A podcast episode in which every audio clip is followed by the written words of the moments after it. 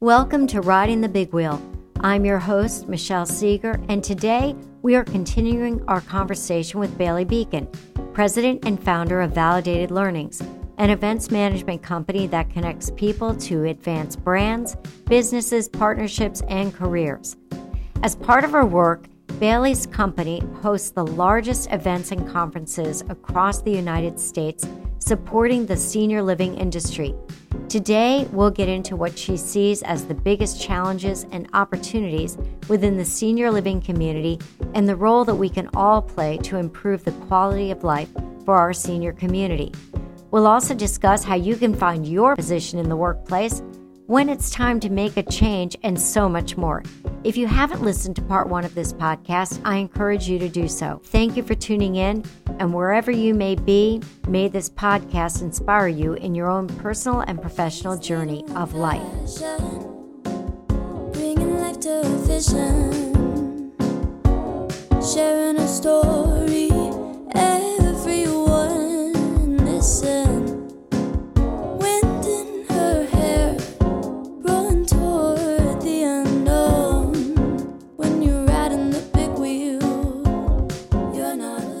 There are events that are very poorly run. Mm-hmm. Mm-hmm. like any other industry, you know, we have um, I don't want to say charlatans, but people who who are not as customer centric. Some are really customer centric and they do everything to make sure that everybody gets what they need, and some are not. And so you also have to do a great, I think, again, research. You have to really to determine yeah. whether there's enough there to make it worth your while or your company's while. So that's what okay. I would say.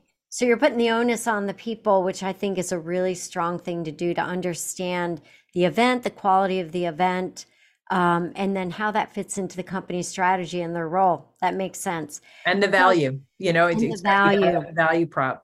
Yeah. Yep. And I also like that you mentioned having a game plan. I'm like you.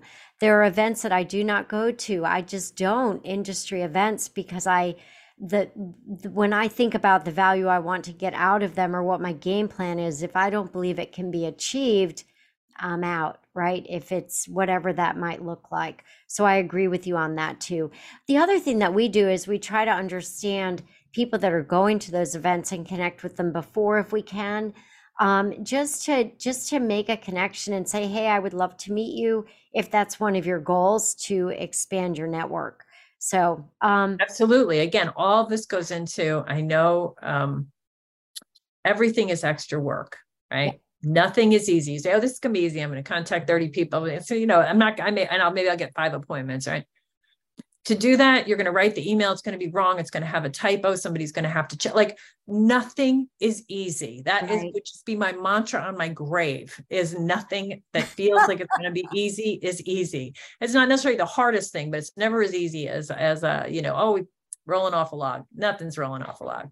But that that level of detail and planning and i'm not a detail person i think i have add i really like i split from flower to flower but i have forced myself over the years to focus on what really makes a difference. And it's what you're saying is i have to evaluate is it you know am i going to get enough? It, this could be great and i love going there or i but i look at the customer base and i'm like boy if i put together a plan for this the best i could hope for is x and i'm spending y not yeah. money but time. That is something that i think when people think about oh they cut me from doing that the company time that's something I'm very, uh, when mm-hmm. I'm selling to attendees, yeah. I always have something about how, how expensive their time is for them and their organization. I mean, sales and marketing people, that's the show that I produce for, for that level of executive. They mm-hmm. never have time. Their hair is always on fire. So, how do I make it valuable enough where three days out of the office? Yeah and you know who's going to walk the dog and how are the kids going to get to school? And i mean there are so many behind the world the you know behind what i can see decisions.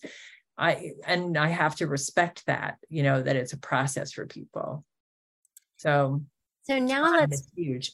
Yeah so I want to flip it around and talk about speakers for a minute. So whether I am speaking at an event or whether I have a town hall meeting or even a small group of managers, I'll just I'll make it easy for you, and I'll say, give me three things, and uh, you know, like three things that you think about. What makes a great speaker? I mean, people say they're highly engaging. What does that mean, right? Like, if you would say there are three things that great speakers seem to always do, what would you say the, those are?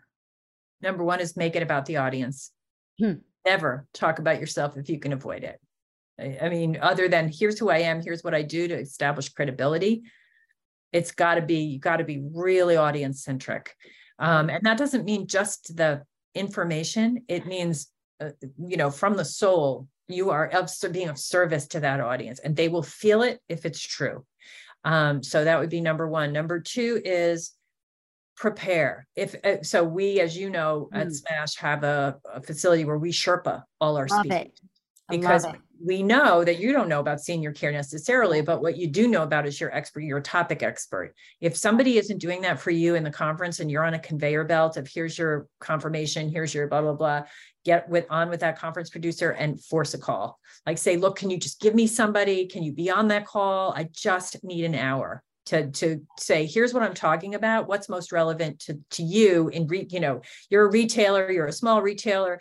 Tell me what your three biggest challenges are around your sales initiatives these days. And try and ask the conference producer to try and find somebody who's aligned with what you do. Mm-hmm. and it will my the company that bought my company last year had never actually attended and they sent you know boatloads of people and one of the uh, my boss now um, who's you know very senior in the company said um, why are all your uh, sessions like keynotes I've never seen anything like it. Wow. And believe me, it's not me. I just know from years of doing this the reason they're like keynotes is because keynotes always get that. Yeah. No matter what event, a keynote will get that hour conversation. And that is what makes a big difference. So that's number two. Um, and number three, um, it's a, a, weird thing, but it's a physical thing. Um, and it's, you know, it's a physical thing, which is when you start, don't talk. Stand at the podium and let the room settle. You got to give yourself air and space it will just flow better. And so, and throughout, slow down. And I'm going to put in a fourth and then I'm done. If, if, because some cannot be interactive, they are, you know, teaching, teaching mm-hmm. things, they are whatever. Recent experience, you got to try and make it interactive on, if you can, on some level. Um, I had a recent experience, and again, I know you're editing this, so you may not want to include it, but I was asked to do the final keynote for a sales meeting for uh, one of our communities uh, mm-hmm. or companies, and there are maybe two or three hundred people there. And I was told it was going to be twenty minute wrap up. So I come in day three. They said, come in day three, listen to the set, this, you know, the the work breakouts and all that, and you'll see what we're talking about. And then Thursday you can do that, and then Thursday night you'll write, you know, you'll you'll prepare whatever, and then twenty minutes on Friday try to fly out of New York on, I get delayed. No sessions do I get to see or any brainstorming on Wednesday. Thursday, my phone breaks down. And I had decided since it was only 20 minutes, I didn't need my computer. I had no communication source at oh. all. I oh. had to go get a new phone because, you know, I had a job to do as well as this. And on Wednesday night, when I got in, I saw that I had an hour. And I was following an hour that I had to fill, not 20 minutes. So, because like 20 minutes I could do, right? I didn't need, think I needed a PowerPoint or anything, right? I was following the person who wrote Grit, the book. Oh. And I was the final. So everyone was waiting to go home. I was in a blind, like not, I wasn't even in a panic. I just, here's what I've learned. First, do the necessary, then do the possible, and the impossible will take care of itself. Hmm. That was St. Francis of Assisi. It was not Tony oh. Robbins. Okay and I saw that one year when I was in the depths of despair. and so overwhelmed. Was the first year I started Smash, and I saw that and I thought, okay, I can do the necessary. So the necessary was I went and grabbed when I saw that on Wednesday, on Thursday, what little time I had, I grabbed everybody's notes. I didn't know what I was going to do with them, but I grabbed everyone's notes and I sat down with the person who had invited me. She gave me her computer and I said they had some thing they were going to do on Thursday, go on a boat ride. I was like, no boat ride. I'm staying in my you know, I got I got to write a PowerPoint. And I thought it, thought it, thought, and I thought, you know, they were talking about operations and HR and sales and marketing, but you know, basically the operations, senior housing and senior living is a big operational. That's it's much more. That's where the heft is, right? HR and operations. So um, I don't know much about that, and I certainly didn't because I wasn't in any of the brainstorming sessions. So I decided I would put everything through the customer lens, through the sales and marketing customer lens, like how everything impacted ultimately whether a customer would come or not because it was what I could, it was what I could do. It was what right. I knew, right? So then once I got to that, that was the necessary. I needed to figure out a way, right? To to get to be able to engage on some level why I was the person wrapping this up. Um, and then um, I thought, okay, well, an hour, 45 minutes can be not enough time to actually have any kind of exercise, engagement exercise, but I've got to, I mean, these, these guys are out the door. So I went to the owner who I know quite well the next day and I said, I'm spending $600 of your money. And I gamified it. And I, so as I'm going through each one of these, uh, you know, parts of the uh, operations and how it might impact the customer or the sale um, i they had all come up with ideas in these brainstorming sessions and i i tried to um, i should have put it through chat gpt i didn't have time. It was all handwritten otherwise i would have done it. Um, as to come up with the three big biggest concepts right? And i had them raise their hand which one they thought would work the best and then had them talk a little bit about it. I do my little spiel then that and i said and i gave them index cards and dots. And i said every time you raise your hand and ask a question put a dot. And the people who we've got four prizes $300 $200 whatever it looked like right? And yeah. you're going to give it to cindy at the end and you're going to get money. So just you know put those dots on there. And i'll tell you it was very very lively. Wow. And it turned out that and no one left. Everybody stayed. And the owner you know uh, and as i said she's a friend and i was nervous for that. I wasn't getting paid or anything. You know like yeah. i just i wanted to i wanted to do well and i wanted her to be well. proud. And so it turned out fine. But it like Wow. It wasn't because I knew so much about it. It was because of these little concepts, right? Of engagement, of, you know, right. speaking from the heart. I didn't need to know everything about operations. I didn't need to know any of that. I needed to know from my from my topic, from my expertise. Yeah. How it might apply to them. And, oh, and you came up with a oh, sorry. Did I interrupt? No, I was just going to say. And so when I asked the owner, I, or uh, Lynn, I said, "I'm going to spend your money," and I said, "But I'm the only thing I'm going to concentrate is you guys making more money." She yeah. was like, "I'm in." That's great. That's great. And you gave a really great tip for when you are the last speaker, the last day of a conference. Oh my gosh, nobody wants that spot. nope. And yet, and yet, you know, it can be you are going to have less people. You know, that's just going to happen, but it doesn't mean you're going to have less engaged people. Yes. If they're staying and they're there and you're there to be of service to them, it's going to be a great session. Yep. Last year, we have a area of senior living called post acute, which is when somebody's okay. sort of skilled nursing, or or it's, it's I call it crossing the Medicare line, right? There's private pay all the way up to that, and then once you are hospitalized and need anything after that, that's you know Medicare pays, and it's a it's a smaller part of the industry. Uh, they don't do a lot of marketing. They do sales. It's a, uh, business to business. It's uh, referral selling and um, you know we've grown it over the years but it's i would say at max about a third of our uh, people. And so it's never a big audience. And last year we had um, a fantastic session. It had four people in the room. And let me tell you three of them were board members. And the speaker thought it was fabulous Wow. Because it was it was so private like it, it, they ended yeah. up running with it, you know, that it was private. It was like for people, the and the people who participated yeah. were not like, oh, there was no one else. They were like, oh my God, that was just the best. So keeping an open mind and saying uh, my what I think is going to be successful is 70 people in the room and blah blah blah. And if it's not that, I'm not, you know, um, right. They're little again, one of those little mentor sayings that I've kept um, all these years is if I lower my level of expectation to zero in all situations, and that doesn't mean um, saying nothing's going to be any good or you know you know I, i'm lowering my standards what it means is if i can just get all of that expectation out of the way mm-hmm. most of the time i'm elevated at the end if i have an expectation higher than that and it doesn't meet it i am disappointed mm-hmm. and there's mm-hmm. no difference except mindset yep I was just going to say, there you are, back to mindset.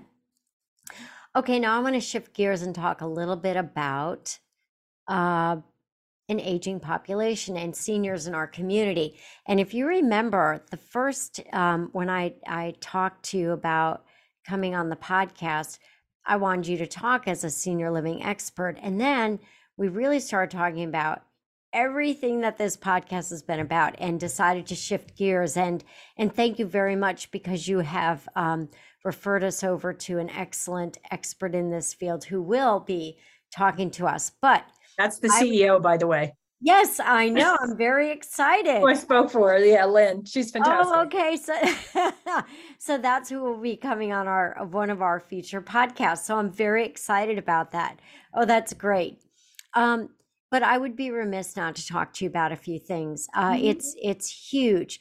You know the the aging population, the demographic size of the aging population is larger than ever as baby boomers are aging into that. That you know are getting older. Um, it's becoming the largest sector of our, or the largest portion of our demographic, shockingly. And you know, I, I wanted to ask you, I've seen some of your articles and posts, and I really appreciate the perspective and the, the thinking that you bring over to social media. But what would you say would be one of your biggest concerns as you look around and think about, think ahead about the senior population in the United States? Money. Money. It all comes down to money and you could just everything flows from that. Wow. Affordable senior housing you know mo the majority of se- people who are becoming seniors in this country or are seniors from the baby boomers right uh, took their social security at 62 so they have a lowest social security check. Um, many of them that's all they have. I want to say 35 to 45 percent have zero the remaining up to about 80 or 90% have $250,000 in the bank, which will last no time. Um, Medicaid does certain things, but it doesn't do other things. And housing is a housing and food is a big, mm. big issue, wow. right? You need both. Like those are basic human core, you know. And uh, so, two things are happening in that arena. One is we don't have enough affordable housing, period, but certainly senior housing is is they've they've been working at this on this even middle class senior housing um, because senior housing is very it's private pay it's very expensive. Um, and so uh, they can't they can't figure it out. They can't make it work financially. And so uh, you know it's been it's been on the boards for a long time. The associations everyone's been working on financial it, it seems to be the elusive unicorn so affordable housing, there is affordable senior housing in a lot of places, but it's not a lot and it's mm-hmm. expensive because it's government driven and it's mm-hmm. fine. And my God, I wish there were more. And, you know, but there's not. And I don't know what's going to happen. I literally, and then memory care, which is huge because as we are a population that's aging longer. You know once you start aging uh, you know the, the average lifespan is and so cognitive decline it doesn't have to be alzheimer's. Cognitive decline happens it can happen even at the level of being dangerous enough mm-hmm. where it's not a deadly disease like alzheimer's but people forget to take their medication. They don't have family members around to help them you know and they're also speaking of housing, there are rules about not being able to do mother-in-law apartments or people don't have enough room in their home. They've got four kids. Like it's it's mm-hmm. not that people don't want to take their parents in. It's not necessarily or they have to work two jobs and what you know, like it's it's it's a travesty, I guess, is what I would say. And what we hear, um, and this is really not political, it's economic, yeah. is oh my God, Social Security, Medicare, we're going to run out of money, right? We have a huge bulge in the boa constrictor right now. And that boa constrictor bulge has to be served unless we want seniors living on the streets or in tents mm. with no food. That's, I just don't see any other, you know, there, there's no other solution right now because there are regulations about how, you know, all of that stuff that I just discussed. So we're going to have to spend more right now for the next 10, 15 years. But guess what? After that, our population is lower.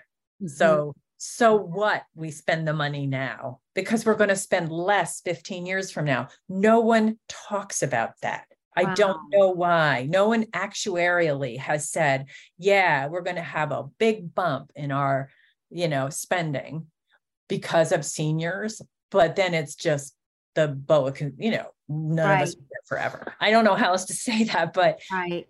I, I, I just I don't know why the conversation doesn't continue after we're going to run out of money. We don't have to run out of money. We're a big con- country. We just don't have to run out of money. And, right.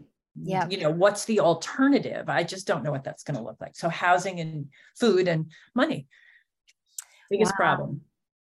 So yeah, we could have a lot of conversation about that. Um, okay, so let's talk about so that's really good food for thought. Let's talk about some of the good things that are happening out there that you're seeing. So, what are some of the positive things that are happening, um, changing how we manage or think about our aging population again in the United States in terms of meeting needs or improving quality of life?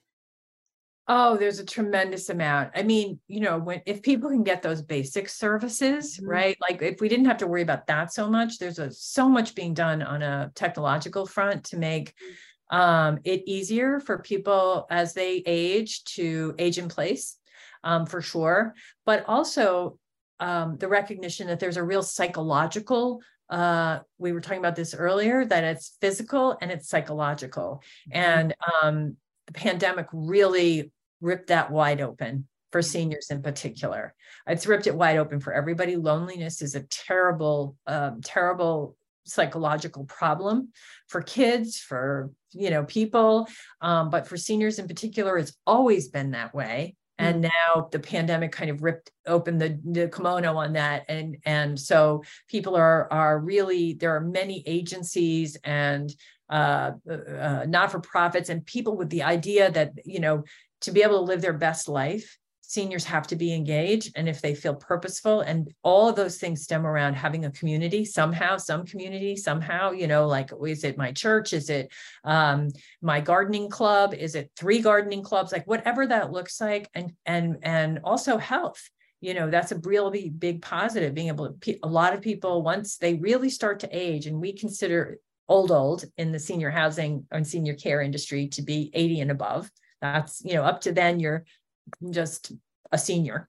Um, so the old, old, you know, physically people just have less, start to have less ability, right? But there's so much recognition around that and programs and uh, again, city agencies, things that are sponsored by um, governmental agencies that um, are available to people. And so there's a lot more opportunity to live your best, best life, even under with less money, you know, that, that that's out there. Um, and uh, that's that's exciting. There's a lot of exciting things going on in that in that arena, and you know some of them are as simple as finding a, you know, they're allowing dogs, you know, in these small apartments. Yeah. Or, or even fake dogs. Again, eh, you know, artificial intelligence. You know, where that people can communicate. I mean, it's again, it's um, loneliness is something that really is a is a major uh, problem, and it can. And there's a lot of solves out there right now. Man, I'm with you on that. You know, we had a conversation uh, that really hit me hard because I've got my mom lives with us, and even though she's she has her own apartment, right? So it's on our property.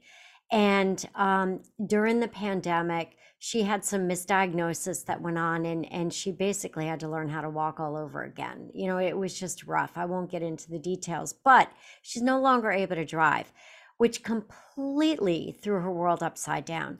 Um, you know, a woman that went to the park almost every day with uh, my dog, and, she, and actually we've got a dog for her now, so we have we're a multi-dog family now. Uh, but anyway, she couldn't drive, which took away her one sense of independence. Even though we'd say we drive her, it still is different. And I got to tell you, she went through. Uh, it was um, after we went through the pandemic, so there was a lot of isolation then. And she went through it like a trooper never got COVID because really nobody was going anywhere. She took a trip to go visit my sister in Portland past COVID. Everybody in that house caught COVID, including my mom. So she, after she was able to come back home, she was fine. But she was isolated for a long period of time and had almost like almost a mini breakdown mentally, right? It was so hard. She's perfectly fine now, but I can't say enough about even if people are within your own home. She talks about things like when we have our big family dinners, a lot of people there, right? She has hearing issues, and the younger people are congregating together.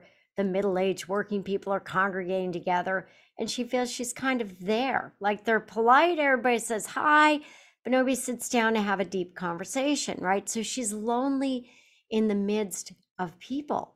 And I feel that, you know, it's something that um, I am intentionally working to be aware of to come up with solutions and ideas to at least talk to her about in how we get her out of that feeling of isolation and, and figure out good solutions for how she can engage well, as you know, we talked about my dad who had the we had the exact same experience. You know, we didn't have big family dinners, we didn't have a big family, but he also he'd been deaf from the war. I mean, not totally yeah. deaf, very hard of hearing.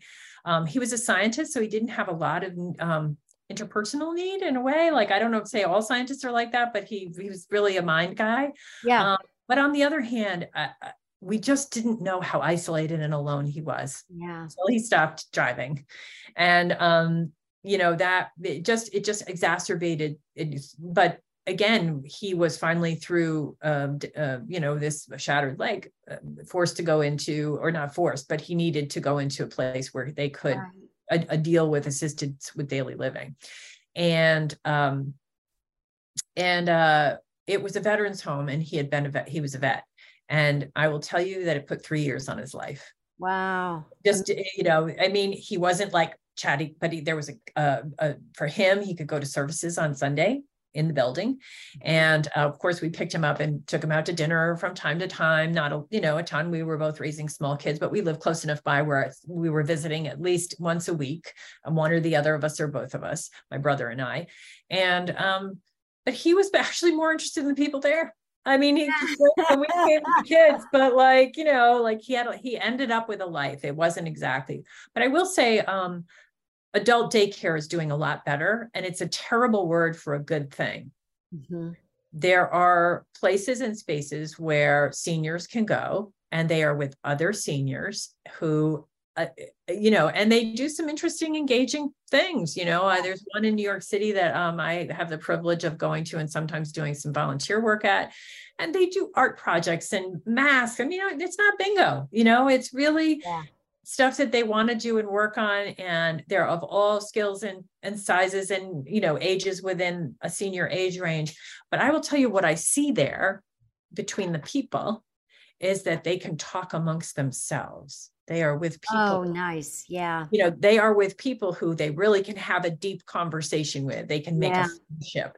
And even though your mom can't drive one of the things that has been a huge um, actually, I wouldn't have thought of this until you mentioned it, that actually has been huge for people um, is Uber and Lyft. Yes. Yeah.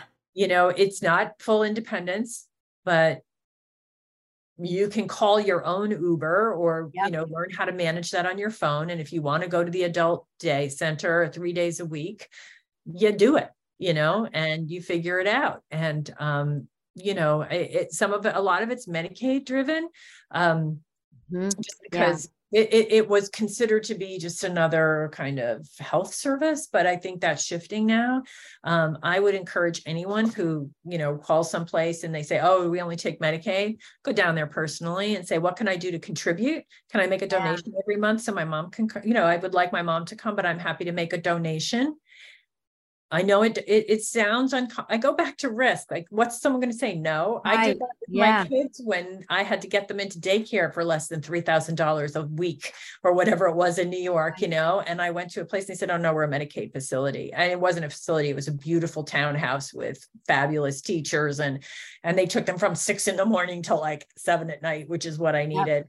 And I said, how much, how much can I donate and see if my daughter can come? And, um, the woman was sh- kind of shocked and uh, she said whatever she said it was not $3000 a day whatever montessori was charging it was w- i mean i couldn't believe how little it was i bumped it up and i said i will give this to you every month and she used it completely you could see she didn't take a dime of it she used it completely to make this you know her the the daycare better so she might have said no, but that you know, needed fantastic. a solution. yep. Yeah. That's fantastic. Being creative. So, huh, I'm to I'm to like throw a little tip out there for people because my mom um, in the state of Georgia when we were looking at I was looking at different solutions for her around driving and you know she didn't like the uber lyft i don't know I, because then you got to wait too long was her feedback she did it once but okay but there are a couple things going on there are actually 15 rides that's a lot but my mom doesn't go out more than once a week 15 one-way rides that the state will has covered for you it's a dollar commute like one way. So that was one thing. But the other thing that we did explore for her that she's doing that has worked out really well for her, she wanted to be comfortable with the person who was there and have some consistency around that. So I went out to Nextdoor. That's it. And I said, okay, here's what we're dealing with. You know, my mom is 84. She can no longer drive, went from every day to not being able to go. She really likes just one day a week. She likes to go to Kroger my mom likes to go to thrift stores because she looks for certain things. She has an eBay store and it's a successful one. And I had a lot of responses that I never expected that were really great fits. And the the person, uh, my mom, uh, when I shared it with her, I didn't tell her before. I just shared after, and she said, oh, "Do you mind if I call them to work out the relationship?" Because you know she wants that sense, of course, of empowerment. I'm like, yes. So now there's a woman who's 70, retired, had taken care of her mother in law for a few years the same way that we're talking about, just drove her around for her groceries. They go get groceries. This woman gets her groceries while my mom is getting hers. You know, they, they, you know, because my mom said, don't follow me around. And the woman said, really? She's like, yeah, grocery shop or something. So now the woman grocery shops when my mom does and she worked out a good solution for someone that you know understands what her needs are her need for independence and they've you know they're becoming friends right? So my mom pays her because she wants to pay her. Um, it's very affordable. That works for my mom. The woman is you know doing something that fulfills her and it ended up being a win-win. So i would say be creative on that stuff and ask within your community. That is a phenomenal solution and um, you know and also make sure go to the go to what, wherever you live and go to the center for aging services. Hey Yep. no matter what even if it's something nothing that you need now you'll find out what's available statewide. Like i i don't know that new york has that but they may. I i haven't been to the department of aging services here. I in new york they have a ton of stuff but um going back to start there and then get creative because what a phenomenal idea. The other thing that right, yeah on this housing issue that people are starting to do, I live in an apartment, so it's and I have rules because I'm in a co-op, right? So I can't do some of this, and New York City can't, unfortunately. But as people age, my kids are leaving the house, hopefully sooner than later. Is my hope um, they're still launching um, which you know because of money these days it's hard particularly it's taking longer to launch yeah um, but when they do, um, I, I don't know that I can have, actually, I don't think I can have an outside family member, but it, many people own homes and their kids leave. And, you know, I can speak for myself. I worked my whole life. I love my children. They were my, my world, except when they weren't, which was work, you know, and I traveled mm-hmm. all the time for business. They're like, I was like, I was never home. Like, do you actually remember me? And they're like, you were never not home. So wow. they don't remember how much I, I literally lived on the road. So, wow. but so I missed them when they were gone. When they, you know, when they're when they finally did launch to a degree, they are, you know, tw- they're in their mid, you know, early to mid twenties, and they don't even living home. Uh, it's a very different relationship, and for a mom, it's, mm-hmm. if I were somebody had that had a house, I might not do it today, but in another couple of years, maybe at 70 or 68, I would absolutely think about roommate situation. Wow. Even with my husband, I would say, is there someone out there that, you know, we can traverse with that yeah. maybe next door or something for people who someone who can't afford a rent of three thousand dollars a month because their right. social security check is you know yeah I guess it's a bit of a risk people get you know hurt but if if people don't start doing things like that yeah Um, but it, you know, it also can satisfy the person who's doing it in a big way.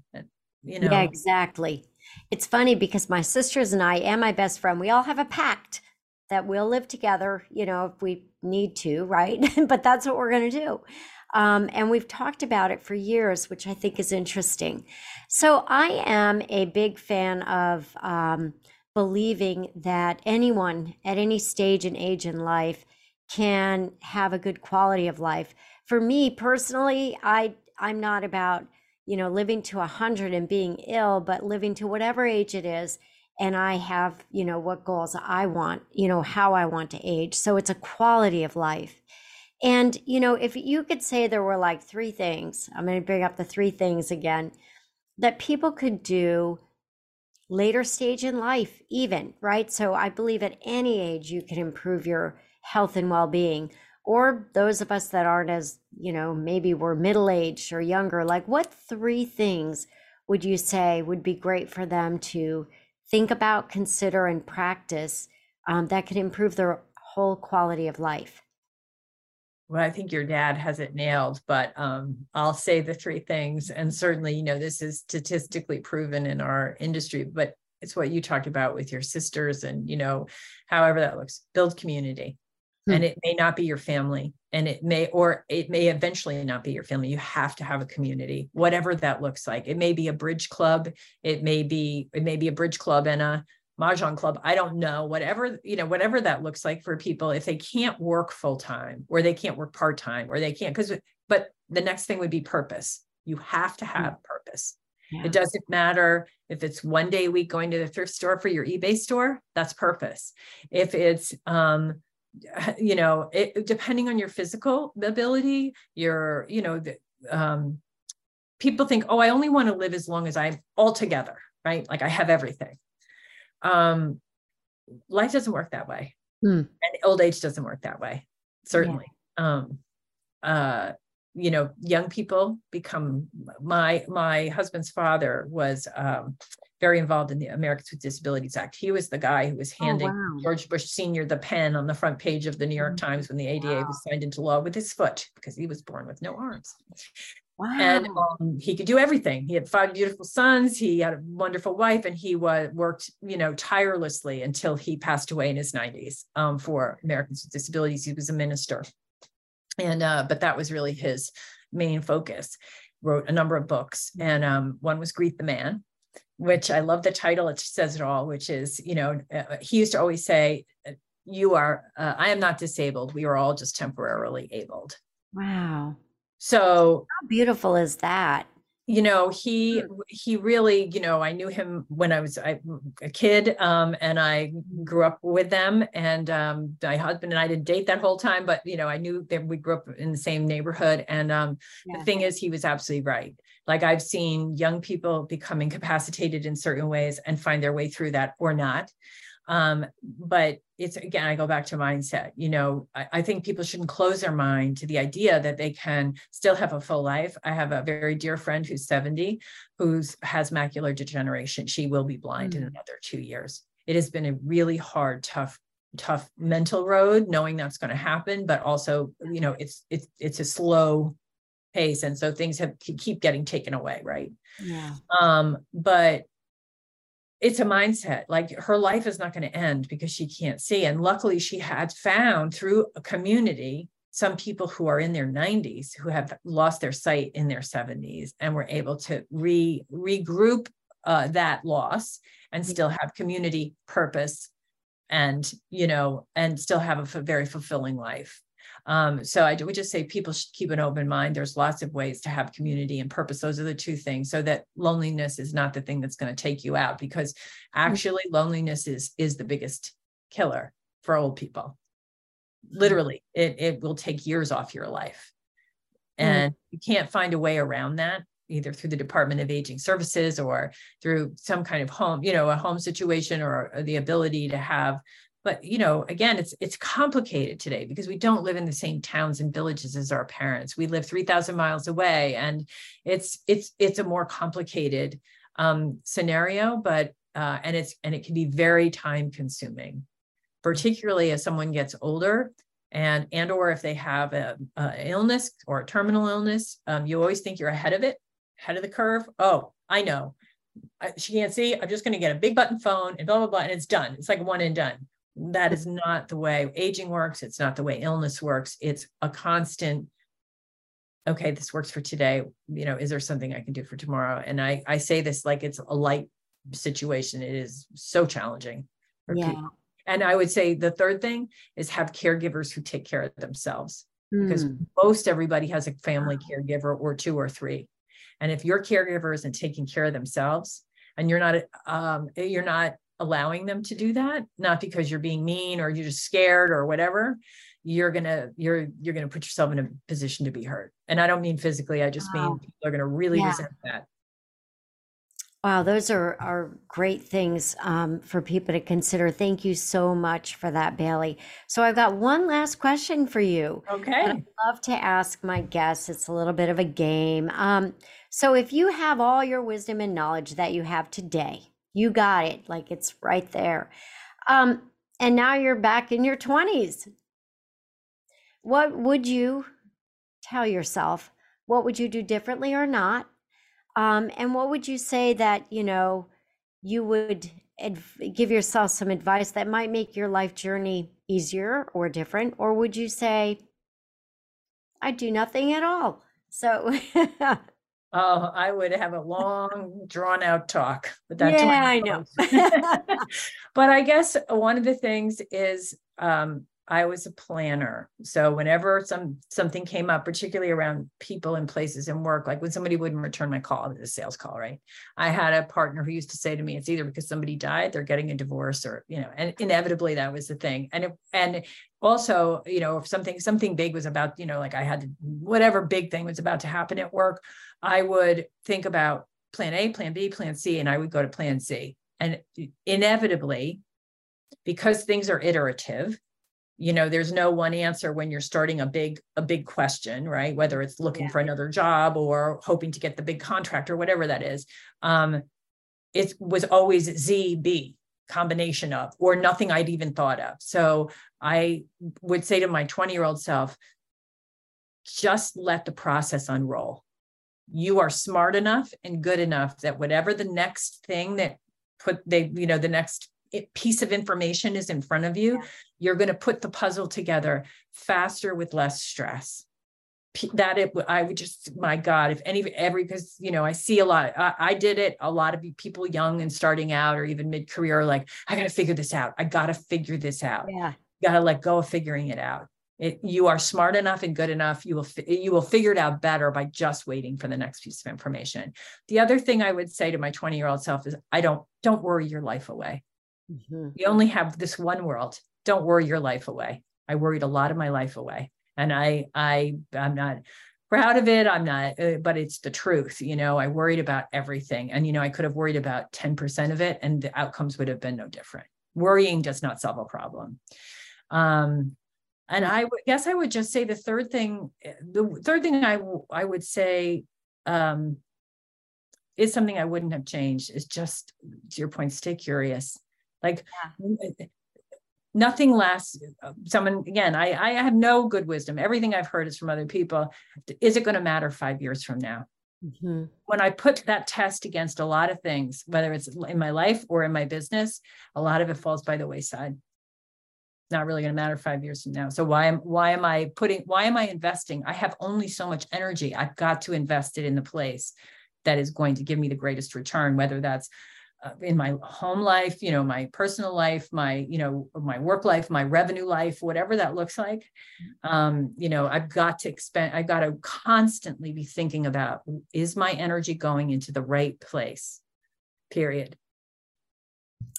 Well, Bailey, thank you so much for sharing um, things from your heart, from your mind, things that you've learned. I really appreciate you being here today. I hope that you'll come back and I do look forward to seeing you this fall at Smash. It'll be really. I am thrilled that you said yes. Thank you so much. And I am also looking forward to seeing you in the fall at Smash. So thank you. And thank you for inviting me on this, this wonderful uh, podcast show. I don't know what they call it these days. thank you so much. I really appreciate it. And we'll talk soon.